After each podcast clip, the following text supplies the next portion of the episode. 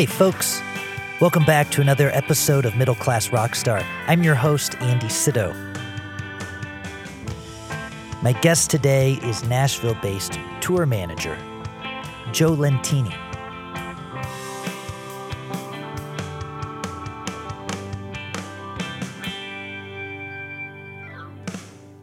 All right, welcome back. This episode was a lot of fun. I was in Nashville last week for a couple nights, um, checking out some neighborhoods, hanging out with some friends, and I was playing a couple nights at the uh, at the Eddie V's in Nashville. I play at the Denver one three nights a week, and um, yeah, so I sometimes I, I, get to go out and play it at the other clubs, and uh, or the other restaurants, excuse me. So I got to go go play a couple nights at the Eddie V's, and it was a lot of fun. And on my day off, it was a Monday. I I always love breweries. I'm a big brewery guy. I like to take work to the brewery or just relax uh, and and try a couple beers. It's a big it's a big thing I like to do at home on the road. It doesn't matter. I'm always looking to see where I can get a brew, and I saw Southern Grist on the map, and I thought, you know what, I'm going to go try that. I'm to go check it out. Went in, sat down. It was early, you know, early afternoon, I guess, so not a ton of people there. And um, the guy sitting a couple chairs down was Joe, Joe Lentini. And we started chatting a little bit, but we were both doing our own thing, doing some work, drinking our beer, and um, chatting some here and there. And I, I noticed he was. Uh, working with Setlist on on the uh, BMI page. Um, I'm with ASCAP, but I recently realized that for as much as I play, doing set lists, putting your set lists in with your PRO actually, uh, you know, adds up in terms of income after a while. So I'm making sure to do it. And uh, anyway, he was telling me that he was doing it for a tour he had just gotten done with. He said he was a tour manager.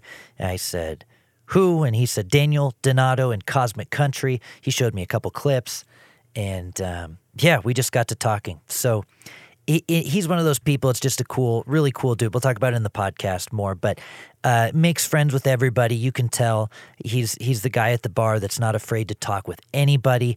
Um, he's a good time. And as I was leaving the brewery, I thought, you know what? I should just ask him if he wants to do a podcast interview. I've never had a TM on before. I don't know this guy at all. He seems like a cool dude. So I did. He said yes, and uh, and we did the podcast, and it was it was a great conversation. We talk about um, his time on the road with Daniel Donato.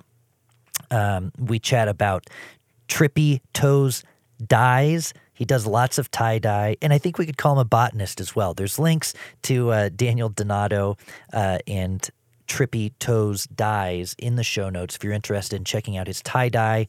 Um, or uh, or checking out Daniel Donato and the band he's he's been working with. But we just got to chat about his life, how he came up in Jersey, how he ended up down in Nashville, um, and some tour manager stuff too. Some of the things you have to learn on the fly as a tour manager.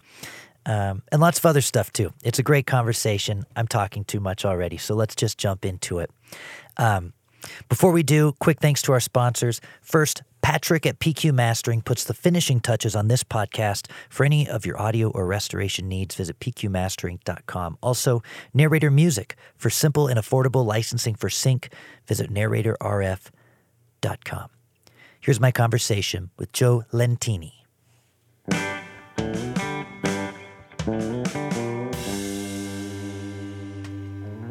Joe Lentini, how you doing, my friend? I'm doing good. How are you? I'm doing great. I I want to say that this is a, a rather guerrilla podcast because we just met last week. Um, we'd never spoken before. We met at a bar in Nashville, or brewery rather, Southern Grist. Um, when I was down there visiting, playing a couple gigs, and you were sitting at the end of the bar doing some some tour manager work uh, for your artist, and obviously you knew the bartender. You were trying a, a sandwich and trying some beers. Um, so it was cool to it's cool to run into, and I'm glad to be doing a podcast like this.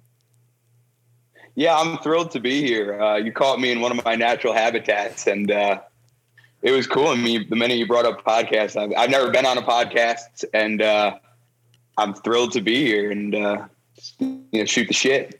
Yeah, absolutely, absolutely. Um, well, sh- I was thinking before we, we, really jump into your story, should we do a quick once over of the of the Southern Grist uh, beer menu? I mean, everything that brewery does is awesome. Um, being a beer head, and as we'll talk about shortly, like uh, moving down to Nashville a little over a year ago, uh, that's one of the first thing I did was just kind of get established in the beer and brewery community and like get all the inside scoop and make friends with all the bartenders. Uh, and it's kind of one of my hobbies down here. Um, but everything Southern Grist does is incredible. Uh, I think that day I was uh, I tried some of their new sours. They had some kind of like blueberry muffin cobbler sour. Yes, um, but I loved that. Uh, at this point in my beer career, it was good. It was good. Uh, very cinnamony, which I wasn't expecting.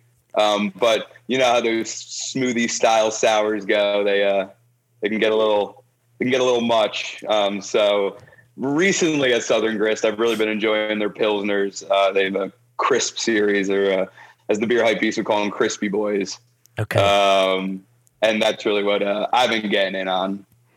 So for anybody who lives in Nashville or is traveling down to Nashville, you can go to Southern Grist and uh, ch- you can drink anything there, but check out the pilsners. We from a local recommendation. Definitely, and get the food. Get the food at the East Nashville location. It's a brand new location where me and you had, or you and I had met, and um, they are really doing some crazy stuff with a rotating menu. And uh, highly suggest. I actually went for brunch there uh, two days ago, and uh, got to try that menu out. So it's awesome. a pretty common occurrence. Uh, you see me at a bar. Awesome. And, and does that does that help you get work done? I know you've got a lot of I mean, you're you know with with your job, which we'll get into here in a little bit, being a tour manager, you've got a lot of computer work to do too. I, I assume not just out on the road all the time. So, does that help you getting out of the house and going somewhere and being a part of the community? Does that help you focus and work? Oh, totally. I can't. I've never been able to do work uh, in my house and stuff, and even in college, you'd find me sitting at Starbucks at you know six in the morning working on stuff for the class I didn't do the night before, um, just because I was sitting at home and I couldn't get it done. Uh, so being in like a you know just a, a, homey but not your home environment where I'm just relaxed and like they have great Wi-Fi uh, over at the Grist and whatnot, and uh, uh, yeah, I just love sitting there and getting much done because also like you don't want to spend all day there. So like you have a beer too, get some food, bang out some emails, get on a phone call or two to complain about something that some venue did, and then go home. And uh, it's an accomplished day, and you got out of the house. I'm also just I like I love being out of the house. I mean, as much as I'm comfortable in my house, it's just I'm a kind of a social being, and I like having other people around. Yeah, yeah, absolutely. There, there's probably less cactuses at the bar too. You know, there is less cactuses, but there are uh, quite a few plants there. But um, this is just a small portion of my collection. They're still moved inside for the winter. Wow. I have probably another like 20 in the basement, um, which doubled as my tie dye studio. Um, wow. And then if it was nice out today, I was going to start building this new greenhouse I bought. Uh, five or six foot by eight foot greenhouse from Harbor Freight. Um, and I'm really excited to get that back in my life. I had one when I lived in Jersey, and then I something was missing from my life last summer, and I think it was just being able to like wake up and go in the greenhouse, hang out with my plants. The, you know, the smell of hot soil and vegetation. Yeah. It's just it's so calming. That's great. That's great. That, so let's jump back a little bit. Before you moved to Nashville, you were in Jersey. What was your upbringing like? How'd you get into music? How'd you get into how did you get into greenhouses and tie dye? How did this all happen? Oh, it's a lot. It, it, my story's kind of out there. Um, but yeah, I was born and raised in Toms River, New Jersey. Uh, shout out Little League World Champions 1998. Shout out yes. Todd Frazier. Uh, that's one of our biggest claims to fame. And Todd also, Frazier. Uh, yep, Todd Frazier. Wow. Uh, I'd, I'd, be walking around the high school, you know, walking around my high school, and I'd pass the athletic trainer's room. I'd be like, "Oh, what's up, Deb?" And I'd look, you know, I'd make a little pop my head, in, and Todd would be sitting there hanging out with her. I'd be like, "What's up, Todd?" Like, he doesn't know who I am, but uh, you know, local legend. Um, but you know, Toms River, if you don't know, uh, great coastal Jersey. So I'm literally grew up ten minutes from the beach, um, and uh, I mean, you know, made some great friends. Which I, have always been into music, but because of that, I've kind of made music oriented friends. And uh, one of my best friends, uh, his dad is a predominant music photographer and um, like through middle school and stuff, like start taking us to Bonnaroo and stuff, uh, which is crazy. Being 14 at Bonnaroo, um, and I wow, you know, 2020 would have been my 10th year, and then COVID, and then 2021 was supposed to be my 10th year, and my friends all drove down uh, from New Jersey, nine or 12 hours, whatever it is. And uh, Bonner got canceled. So should be making an appearance this year, trying to make that year 10. But um, that being said, uh, yeah. through hanging out with my friend and his family and, you know, going to see, not just go to see the Foo Fighters, but be hanging outside stage at the Foo Fighters and like, you know, hanging out with all these cool people. It's like I always knew this was the realm I wanted to be in. Um, and I never quite knew how I was going to get working in the music industry. I just knew I was around and had connections, and some of them proved to be uh, my connections were too high up in the game to even help me out. Um, but yeah. it always it always looked good to you know people look over and also I'm talking to you know co-founder of this company or whatever, and I'm really getting the inside scoop. And I've had all these people that I could ask questions to and that's probably been the best part of it all. Like not necessarily the connections that led me places but the connections have put me in a position to be in the know about what's going on. Yeah. Yeah absolutely. Well the, and when you sort of have that personality uh you know, and I mean that's why we're doing this right now because we sat at the bar next to each other for an hour and became friends, right? You, you and I'm I I'm uh I'm maybe somewhere in the middle. Like if somebody's social, I'm going to chat with them a bunch, and if they're and if they're not, I won't. But you're somebody who um, I think people gravitate towards because you. I mean, you you knew everybody in there. You're chatting with everybody, and no doubt that's been a big part of getting into the business for you, right? Is just being being social and being a cool dude. Yeah, so um, that is absolutely true, and I can talk to anybody, and I will talk to anybody. Um, and uh, that's part of like the part of my success down in Nashville. Like I moved down here in January 2021 and I knew I had some friends down here and, you know, I had definitely a support team of people at home and, and then here, but I just, I had to get out and I had to meet people and, uh, you know, I tell people all the time, I go out eight nights a week with a pocket full of business cards and a firm handshake, ready to meet some people.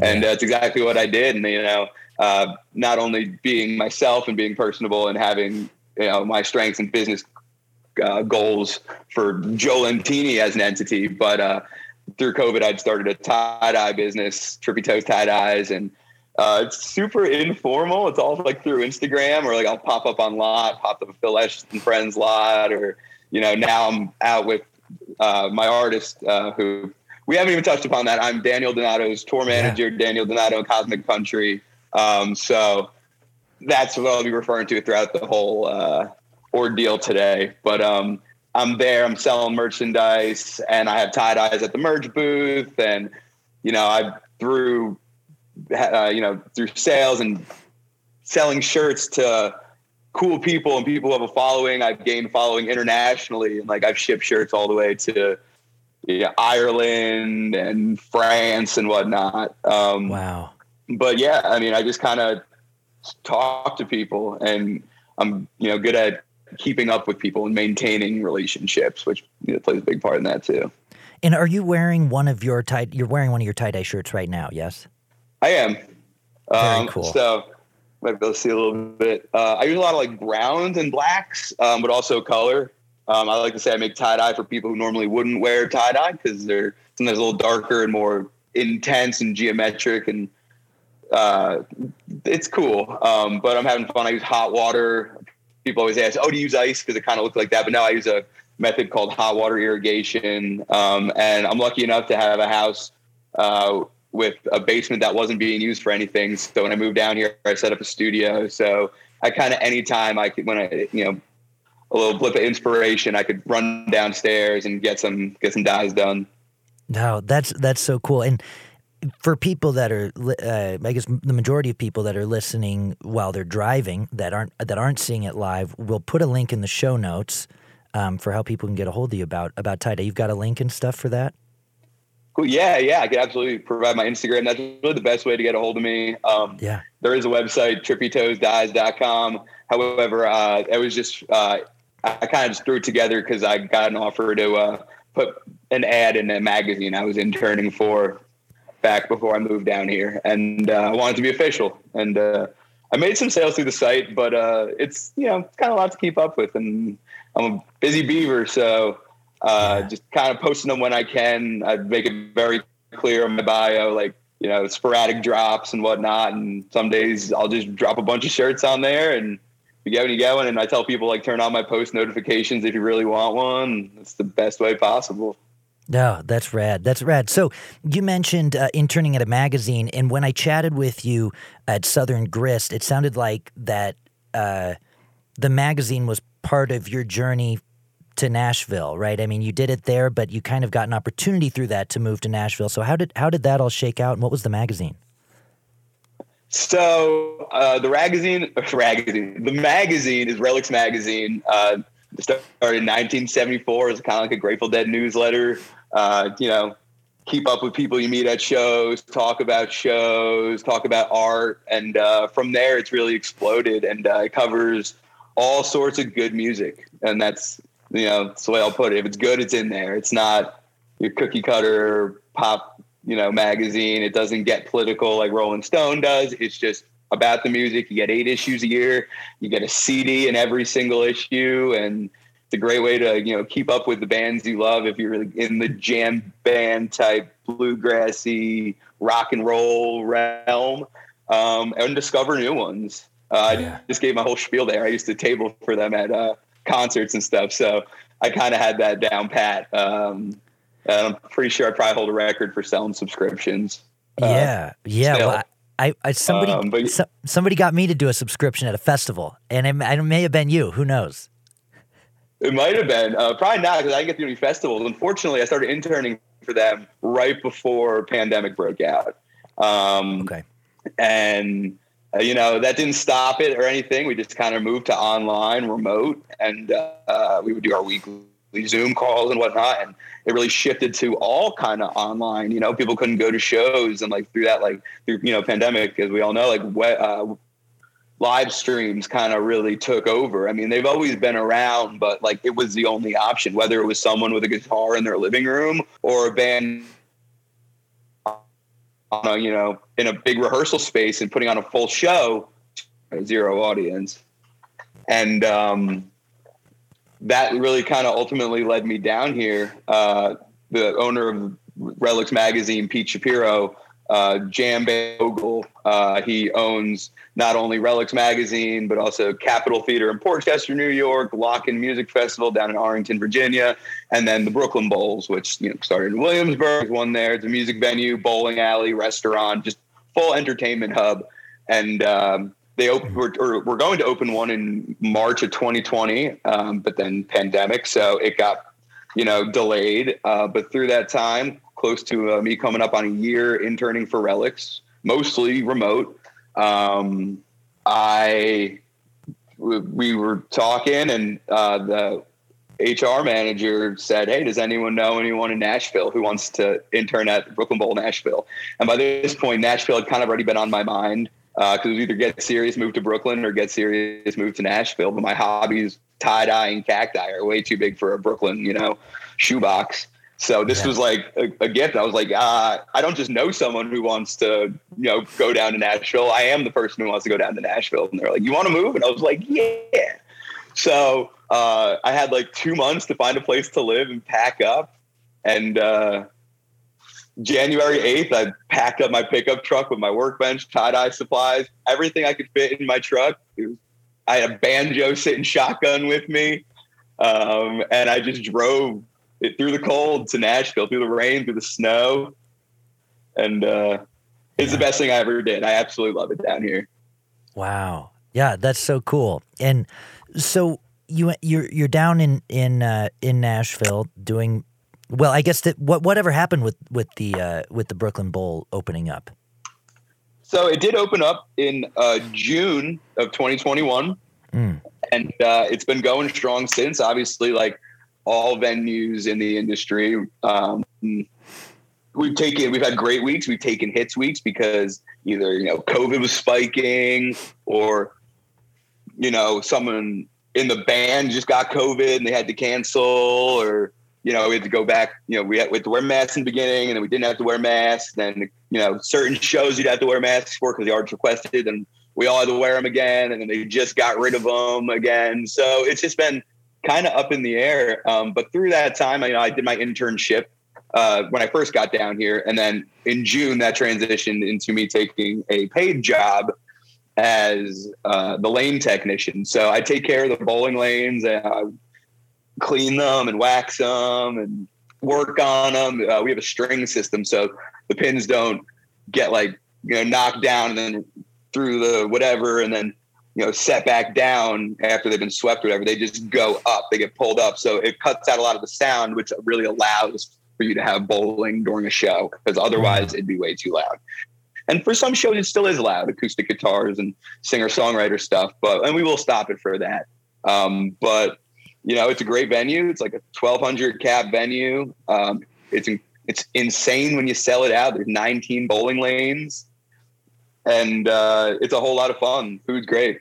Check out the fried chicken if you get there. Yeah, yeah, absolutely. Well, I'm going to put that on my list for next time.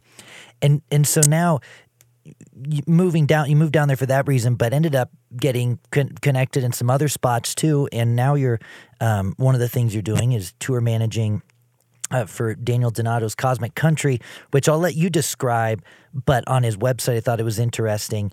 Uh, it says weaves outlaw country, Grateful Dead style Americana, and first rate songwriting. I think that's. Yeah. I, don't, I feel like every every description's been used for a band before, but that was a little different.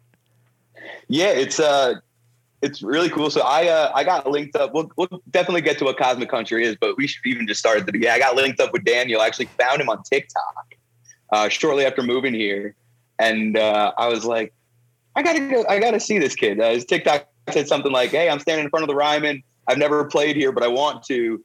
But I play every week at Robert's Western World, which is the best honky tonk on Broadway."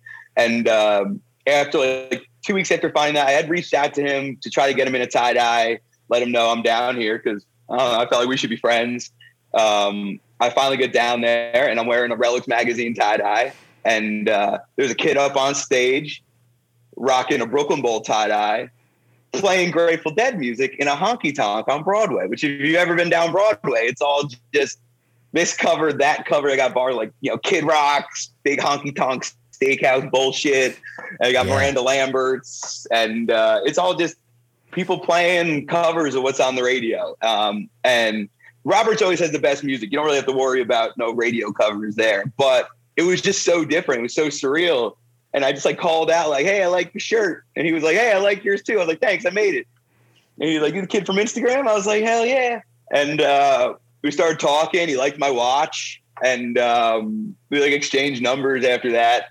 And I just kept going to see him, and uh, through that, and that was probably about February last year.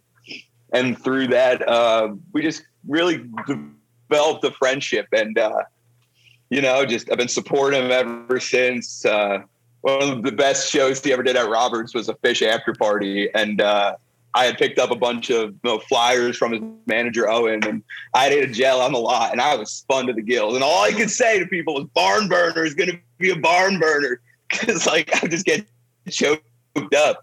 And so I was just going around telling people, "Roberts after party going to be a barn burner," and yeah. uh, that has since kind of turned into uh, a joke in itself as part of Cosmic Country. We just deliver the barn burners. Uh, and if it gets really crazy, that's turned into a, a titty twister. So a more serious barn burner is a titty twister. It gets pretty insane. Yeah. Um, but yeah, so uh, so now you know, December I got the offer. I was at a Dopapod show, um, just sitting in the middle of the crowd getting COVID. A lot of us tested positive after that. It could have been from all the other shows I was at that week too. Yeah. But uh, just sitting, Dopapod. All of a sudden, my phone rings. I'm like, ah, who bother me now? And it was Daniel, and he was like, "Hey, man, you want to tour manage us the new year?" I was like, "Damn straight, I do." And uh, yeah. it's been a dream. We've been on the road since January, pretty much all the way from Denver to at, uh, at, or further Denver. We were in Crested Butte for the first show. It was cold and it was it was yeah. fun though uh, with the Kitchen Dwellers. And uh, we just wrapped up this past weekend in Asheville with a nice live session at Echo Mountain Studios and cool. uh, it keeps on going. We got like 30 more dates between now and June to deliver the Cosmic Country. um, which I guess is a great segue to what is cosmic country. And uh, it's more than just titty twist and good time. yeah, it's uh, it's it's more than just a music, you know, music genre. It's a band. It's a lifestyle. Uh, we all say that, you know, we didn't choose Cosmic Country. Cosmic Country chose us. Mm. Um, as for the sound of the band, it's rocking. It's like a you know Buck Owensy, Merle Haggerty, Mel Tillis type deal. If they had done a bunch of acid and mushrooms and explored the Grateful Dead and Phish and Widespread Panic and especially Allman Brothers and just really dove into what music can be and just you know long jams and intergalactic you know intergalactic segues into new songs and whatnot and uh you know there's definitely covers in there but there's also a lot of original music that isn't even on any of the records right now that the boys are playing um it's a four piece we have daniel on his telecaster you know ripping through the galaxy and then we got will mcgee on the upright and the bass. He's been a uh likes to play that five string. Recently, he's been going back to that P bass, and uh, it's almost like he can you know he, he, can get further into the jam with the with one less string. Which I dabble. I'm not a musician, um, but yeah. it just blows my mind. And then we got the Noah Winter Miller on the uh, on the train beats and the the funky fills and whatnot on the drum back there, and then we have Nathan Aronowitz on keys and guitar. Um, white Jimi Hendrix. Kid is out of his mind. Uh, he's uh, older than he looks. We uh, have a rumor going on that we kind of perpetuate that. Uh, we don't know how old he is. We mail ordered him from uh, Latvia. Barely speaks like English. I don't even bother asking. Um, none of that is true. He's a good old Arkansas boy. Yeah. But uh, we have a lot of fun with it. That's great. That's great. Well, how old is he? He's 26. Okay. the young band, the young band, but uh, he's 26, and uh, he's him and the uh, our drummer Noah are in another band called Down Boy, and mm. um, they are also incredible. Everyone in the band, except for Daniel, went to Belmont. They're all classically trained musicians, mm. with just the utmost appreciation for every kind, every genre, every instrument, and uh, it really shows through in the music. And Daniel Daniel's just an alien. Um, really, I insane. Don't I don't even get it sometimes when he's playing. It breaks my brain for half a second. Then I got to like snap back into it, so sell someone a t-shirt or something. It's, so you're you're very much a part of the culture and a part of the band. You're not you're not a, a hired gun tour manager. I mean, you're you're in the thing. You're in the thick of it with everybody. Yeah, no, I mean, I started as you know a friend of the band, and uh, but you know they saw it in me, and I knew I had it in me. And this is actually my first tour managing gig, and I think my you know my background and experience has all led me up to this point, and uh, it's been awesome. And there's definitely some learning to be done. Um, you can ask any tour manager. There's really nothing you can do to learn how to tour manage. You just kind of got to get out there and do it. And uh, the music industry is weird. It's very lax. It's very not official. Every venue has a different way of doing stuff. Every artist has a different way of doing stuff. Everyone travels with different gear, different equipment, and uh, you know, being able to think on your feet and you know, creative problem solving and just kind of hold it down is essential. Um, I tell people all the time, I'm a camp counselor. Uh, you know, I'm, I'm the tour manager, but I'm also the friend. I'm the therapist. I'm the mediator. Uh, I go shopping before every you know leg of the tour, and I grab ramen and packs of tuna and chips and salsa Doritos, a new flavor Dorito every leg of tour. Uh, Got to keep it interesting. Yeah. And uh, you know, I'm just I do everything. I drive. I sell merch. I'll be driving down, you know, driving down the highway, sending an email to the venue, talking shit to every car around me while telling the boys stop yelling at each other in the back. You know, it's like he's sleeping. Leave him alone. you know. Yeah. Um, but it's it's great, and everyone is you know besides just you know it's not just like some thrown together corporate band. It's musicians that came together for a reason, and uh, we all very we all very much vibe, and um, you know whether it's sharing beds or you know, taking turns driving or sharing snacks. Like, yo, you got to try these. We're passing them around. We're having we're, we're, working hard. Um, you yeah. know, foregoing sleep and pushing through to the next city through the night, and you know, like I said, thinking on the fly and whatnot. But you know, it's it, it feels really cool, and there's a lot of really cool cosmic energy. And up on stage, it's very playful, and uh, it, it really shows forth in the music and the sounds heard through the air. Well, it's in so as you're saying, you can't really learn it except for just to go out and do it. After your first time on the road, what could you tell yourself, your past self, before you went out on the road um, as some advice? Ooh, I don't even know if I necessarily had advice after the first one for myself. I, I guess it kind of made sense. It made sense more. It felt better. Um, luckily, I've uh, I've met quite a few tour managers down here. So any questions I had, whether it be on the road or before I left, which wasn't much before I left, I was able to reach out to and ask. Um, the big one's organization, which growing up, I was a kid, just you know, pile of pile of notes and papers and a backpack. Like, oh, like where's my homework? Oh, oh, here it is. Oh, yeah. by the way, uh, Mrs. Teacher Lady, um, I found last week's homework too that I thought I'd lost. Um, yeah, yeah. If I could just hand this to you, like it literally hasn't been anywhere but the bottom of my backpack. There's like squished banana and coffee on it too. Yeah, but, yeah, yeah, yeah. Um, so you know, I keep like a trapper keeper, and luckily I'm not bad. I'm great at writing emails. I'm good with organizing my emails, but it is a lot. Like I said, being every place being different, but um, I don't, I don't, I, I don't really know if I'm necessarily in a place to give myself advice yet.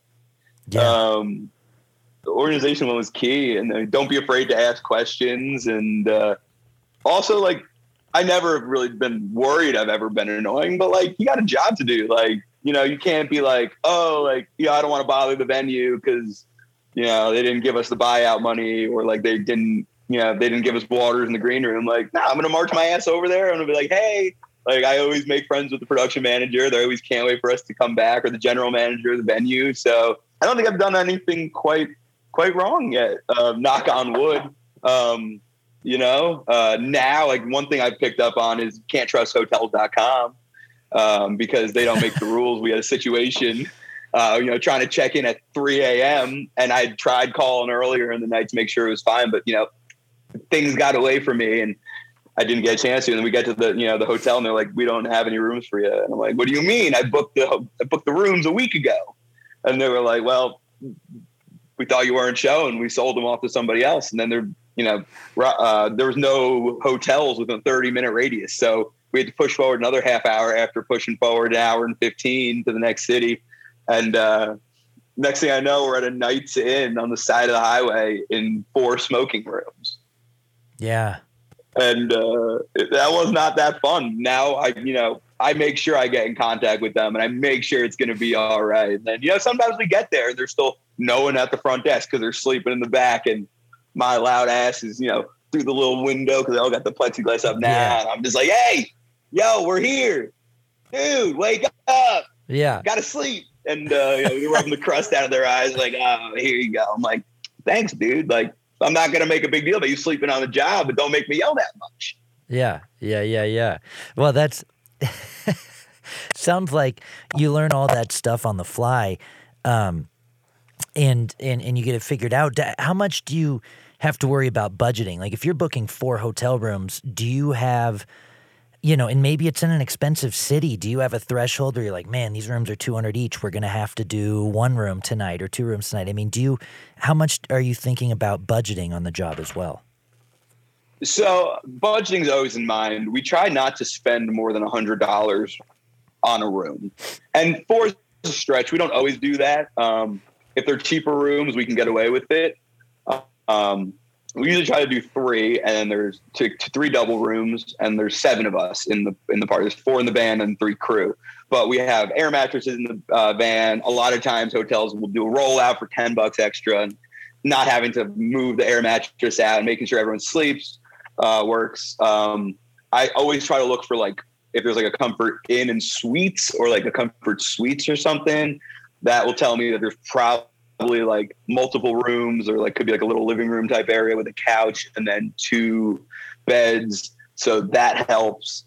Um, but ultimately, we try to keep it under 400 a night. And sometimes, you know, it makes sense to get an Airbnb, especially for multiple night runs. Like we do two nights, so I get Airbnb.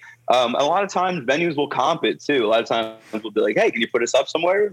like, yeah, absolutely. And other times, they don't even want to feed us pizza, even though it's in our contract that they have to feed us. Um, and it's just all kind of like just knowing what was agreed upon and what you could ask for, and making sure that your band's advocating for.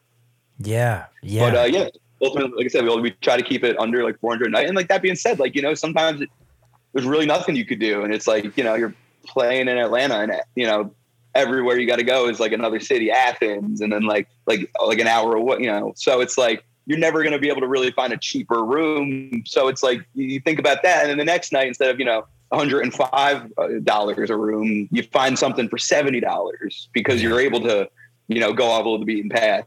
So it, all kind of evens out. But as long as you just be mindful about it, and you know you're not spending five hundred dollars a night per room, uh, um, you're good.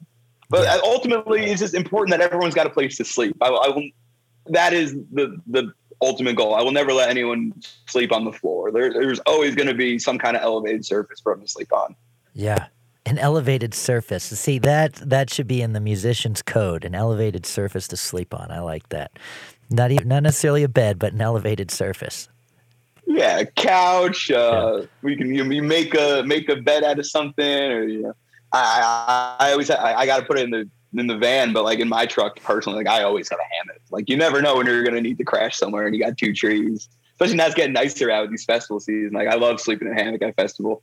Yeah. I, I, I don't think I've ever slept in a tent at Bonnaroo because we uh, we sleep in uh, like guest camping and there's trees. So like I set up a hammock, it's got lights and stuff. It's great for winding down at the end of the night, and then you wake up and do it all again. That's awesome. That's awesome. How, how much of the work that you have to do is done on the fly on the road versus how much is happening between tours at home? So, uh, a majority of the work happens before and after I get like before I go out and then after I get home. Um, like the week leading up to it, um, advancing with the venues, making sure they have our stage plot and our rider, and you know everything's agreed upon with the contract that they sign because I don't we don't do any I don't do any of the booking. That's all we're under Mint Talent Group um, and they do all the booking. And then Daniel also has uh, Owen his manager manager um, you know boots on the ground here in Nashville. And then uh, everything else kind of goes on the fly. So I'm booking hotels ahead of time. I'm uh, advancing with the venues to make sure they have everything make sure they know what we're coming in with we need everything gone from the stage because we have all our own back line and stuff, and uh, they're ready for us. Um, yeah. That being said, you know things change on the fly, so it's not uncommon for me to be emailing, you know, in the van or you know emailing at the venue for the next show the next night. Um, but it all it all depends. And what's the what is the wrap up like the week after the tour? I mean, do you do you get to relax as soon as you guys get home, or do you kind of have to go back and recap with with all the venues and stuff? Uh, it's not so much recapping with the venues. I mean, sure, if the, if the venue treats us super well, I'll always, you know, send out thank you email and stuff, or like send out a text message. Half the time I end up with people's numbers and stuff, and uh, keep those connections solid. Um, but it's also like going over. I, I take pictures of the set list every night, and I have a working document that I get all the set list with the original artist who uh, wrote the song and whatnot in there, so that we can get paid from BMI for our, you know for plays and whatnot. Um, yeah, I'll go over like what we sold for merchandise. I'll do our road cash report, how much cash we took in, how much cash we put out, if we spent any. I organize all our receipts, whether it be for gas or food or hotel rooms, and I have them all organized. And I bring everything over to our financial management team, which is on the other side of town. And I'll sit down with them and I'll go over everything. And I'll always ask, like, hey, like, how do you think it went? Like, do you need anything more from me? Like, is there anything you need me to be doing going forward? And uh, they usually ask you know pretty much the same question, um, and you know we, the whole team works really well together. But it's like I said, it's kind of just wrapping up, and then usually the way it's been is getting ready for the next tour. Like, all right, I clear some emails out, get new emails going, advancing with the new, uh, new venues we're about to play, and hitting the ground running, do it all over again. Yeah. Yeah, that's what, and I think you were doing that at the brewery, actually entering set lists, right? That was one of the things you were doing um, from the tour you had just finished up and uh, I you know I don't know what percentage of musicians actually do this, but I've started doing it, and it adds up after a while. I submit all of my set lists to. I, am with ASCAP, and it so, sounds like Daniel's with with BMI. You can actually submit your set list that you played every night, and you get paid for playing your own songs because you're you know you're a part of that that PRO. Um, you're talking about putting in the cover like putting in the original artists on on these songs do you are you careful about if you cover a, a dead song making sure that they get get their credit for it if it was played in the set? Yeah uh, well i mean I, I personally don't deal with much of the back end of that. I just provide the set list and whatnot but you know it, it sometimes it'll be you know a song that you know the we're playing it more like the Dead did. You know, something like Merle Haggard's "Mama Tried," but like gonna give Merle the credit on that one and stuff like that. And it's like you know, sometimes it's like all these songs have different, or some of the songs have the same names with different artists, and it's like there's confusion. So that's kind of why I took it over because I know what's being played. You know, for instance, like I had got over like one to check over when I first took on these responsibilities, and it was like Southbound, Allman Brothers, and that's that is you know an Allman Brothers song. However this is the this is a Daniel Donato original Southbound, and uh, yeah. just, you know, kind of being on top of that. But you know, and sometimes it's like there'll be songs that I don't even realize who did the original, and I'm just like, oh, I didn't even realize that was a cover of a cover of a cover. Like, and it's just like you know, just kind of checking, you know, crossing your T's and dotting your I's, and make sure uh, everyone's getting paid because you know that's the goal. We're all trying to get paid in the music industry. If you if you overlook something, you can easily miss out on some money, and every dollar counts, especially now. Yeah, yeah, absolutely, absolutely. And now that you're home for a stint, um, I mean, is there a lot of in-town shows? Uh, uh, you know, is Daniel Daniel still playing down at Roberts regularly when he's home? No, so he's not playing regularly at Roberts or anything. Especially now that it's really taken you know it's taken the next steps in the in the journey. Um, he's not so much playing down uh, around town. Um, uh, in fact, he's not slated for anything until June first, um, which is uh, Trouble No More, the new Allman Brothers project or tribute project he's been working with with like Peter Levin, Nikki Glaspie, and Taz and Taz brother and whatnot. Um, and uh, a lot of that's strategical. You don't want to flood the market. You don't want to, you know, you don't want people to be like, oh, you know, you can go every every week and see this person. Which at some parts of your career, that's great, but uh, for someone you know trying to be a touring musician and whatnot, it's not the best move. So take a step back. That being said, um, you know, he'll do the he'll do the one awful sit in. You know, uh, there was a Grateful Dead night over at Legendary D's Country Cocktail Lounge, and my fr- our friend Jackie Straw kind of helped orchestrate. And there's like the house band Killer D's and a bunch of other amazing musicians from around town sitting in, and our bass player sat in, sang a number. Daniel got in for a couple, and uh, that was really cool. Um, and then just this past Saturday, uh, before I headed over to Bristol Moroney at Basement East, I went over to the Underdog and our bass player was also playing with some of our friends, and Daniel sat in for a song or two, and yeah, it, it's cool. It's like uh, almost like finding an Easter egg at this point. That's what we want. You know, every day people are like, "When's Daniel playing in town? When's Daniel playing? When's Daniel playing in town?" Because they got a little used to it, and now that he's not, they miss it and they want to see it. Especially they see what we're doing on the road and how the band sounds different today than it did, you know, a week ago, two months ago, a year ago, and uh, people yeah. are really excited about what's going on. They want to see it, uh, but building that hype is cool. Uh, um, especially someone like me. Uh, Daniel just found this. I guess it's slipped, but I actually went to college for luxury brand marketing and management. So the whole like exclusivity and stuff, like always, like has been a big part of my mindset and my business plans and stuff. So I fully align with it, and I fully see it, and I'll work it to its fullest potential. And that's for sure. And you said luxury brand and marketing. Is that what it was? Yeah, luxury brand marketing and management. So uh, I got a little ah. steered away from music at the beginning of my college career. I actually went in for um, environmental studies. Um, I was like, you know, pretty thick in the whole hippie shit and uh, wanted to save the world. And like, I, you know, still to this day, I have an interest in science and plant life and botany and stuff like that. So like, my interests haven't steered too far, but I, I had an internship that summer, my freshman year, and uh, that's really when the music thing got serious because I, you know, I was driving around and stuff. I was working for an environmental consulting company, and I was, you know, going to gas stations and metering the wells, making sure there wasn't petroleum and like the groundwater and stuff. And uh, I was like, shit, this isn't for me. I'd go outside at lunch smoke a cigarette when I'd be in the office, and everyone kind of drove a shitty car, and I was like, well, I'm not doing this. I don't want to drive a shitty car when I'm older. So uh, I really kind of got full swing on music, and I and I switched to luxury brand marketing because I did want to do like marketing and stuff in the music industry. However, I like nice things, and uh,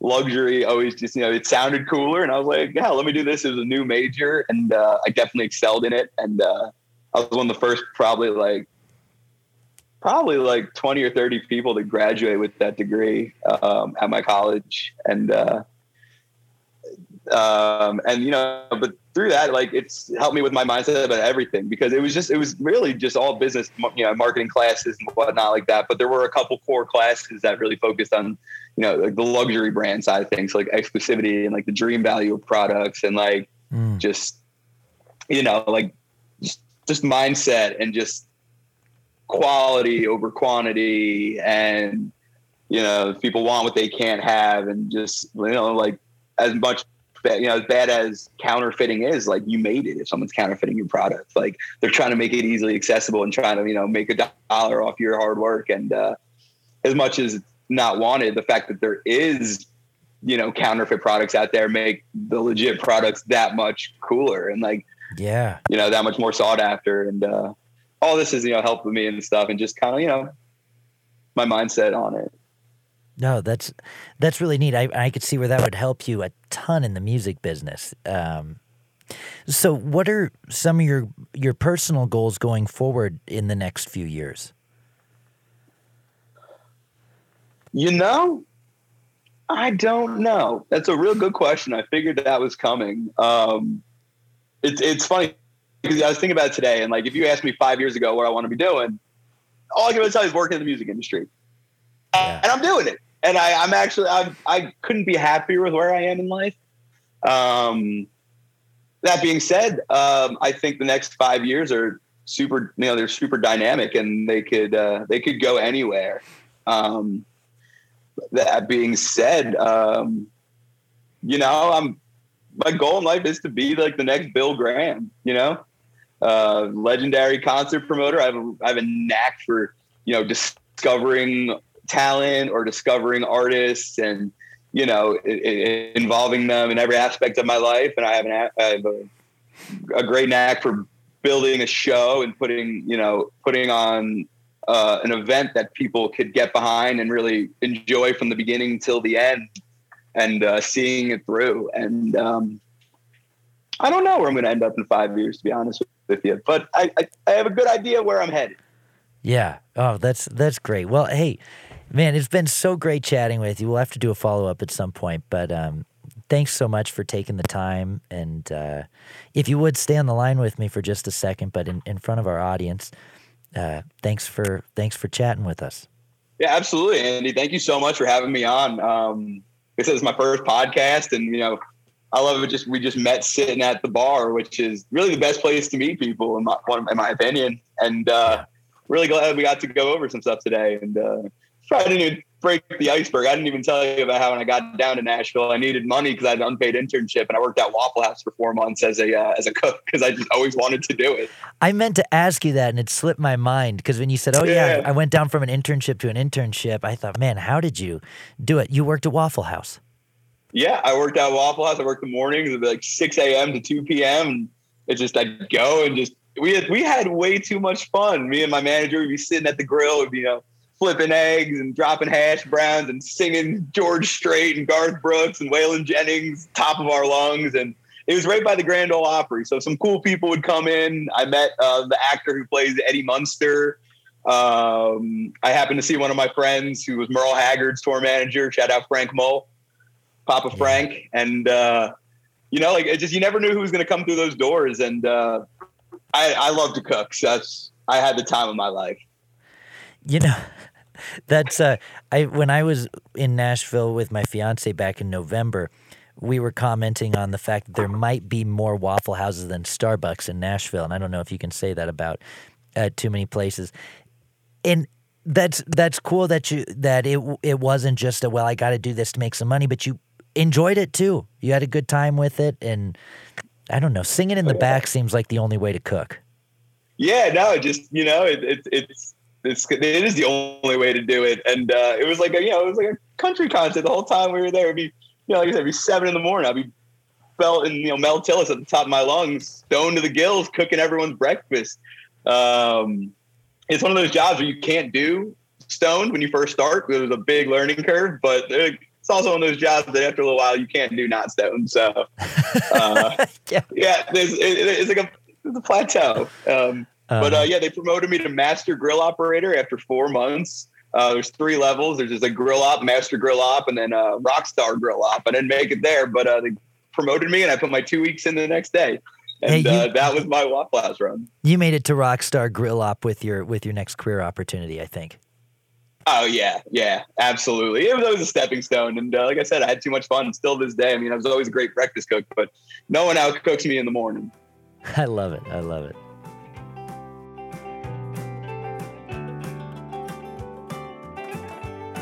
All right. My conversation with Joe Lentini. Thanks, Joe. Thanks for coming on. That was a lot of fun, wasn't it?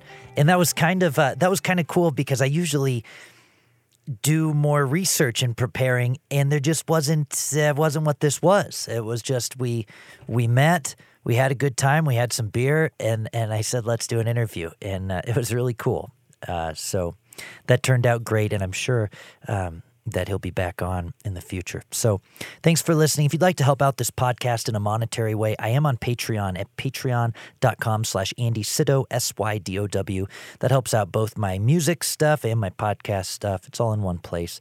Um, if you'd like to help out in a non-monetary way, you can visit um, anywhere that you listen to this podcast, especially Apple Podcasts, and give it a five-star rating and review. It just takes a second, and uh, it would be really cool of you. All right, that's all for today. I'll chat with you next week. Thanks for listening.